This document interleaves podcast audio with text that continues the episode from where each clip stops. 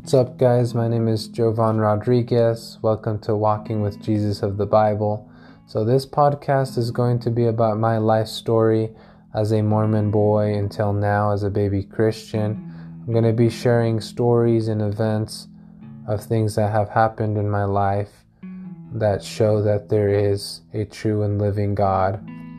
And I just want to also share my walk with Jesus of how it started and and what it is now and um, and I just can't hold it in. I need to share this with with the world and I want to share uh, my testimony of Jesus with you and I hope that you guys enjoy.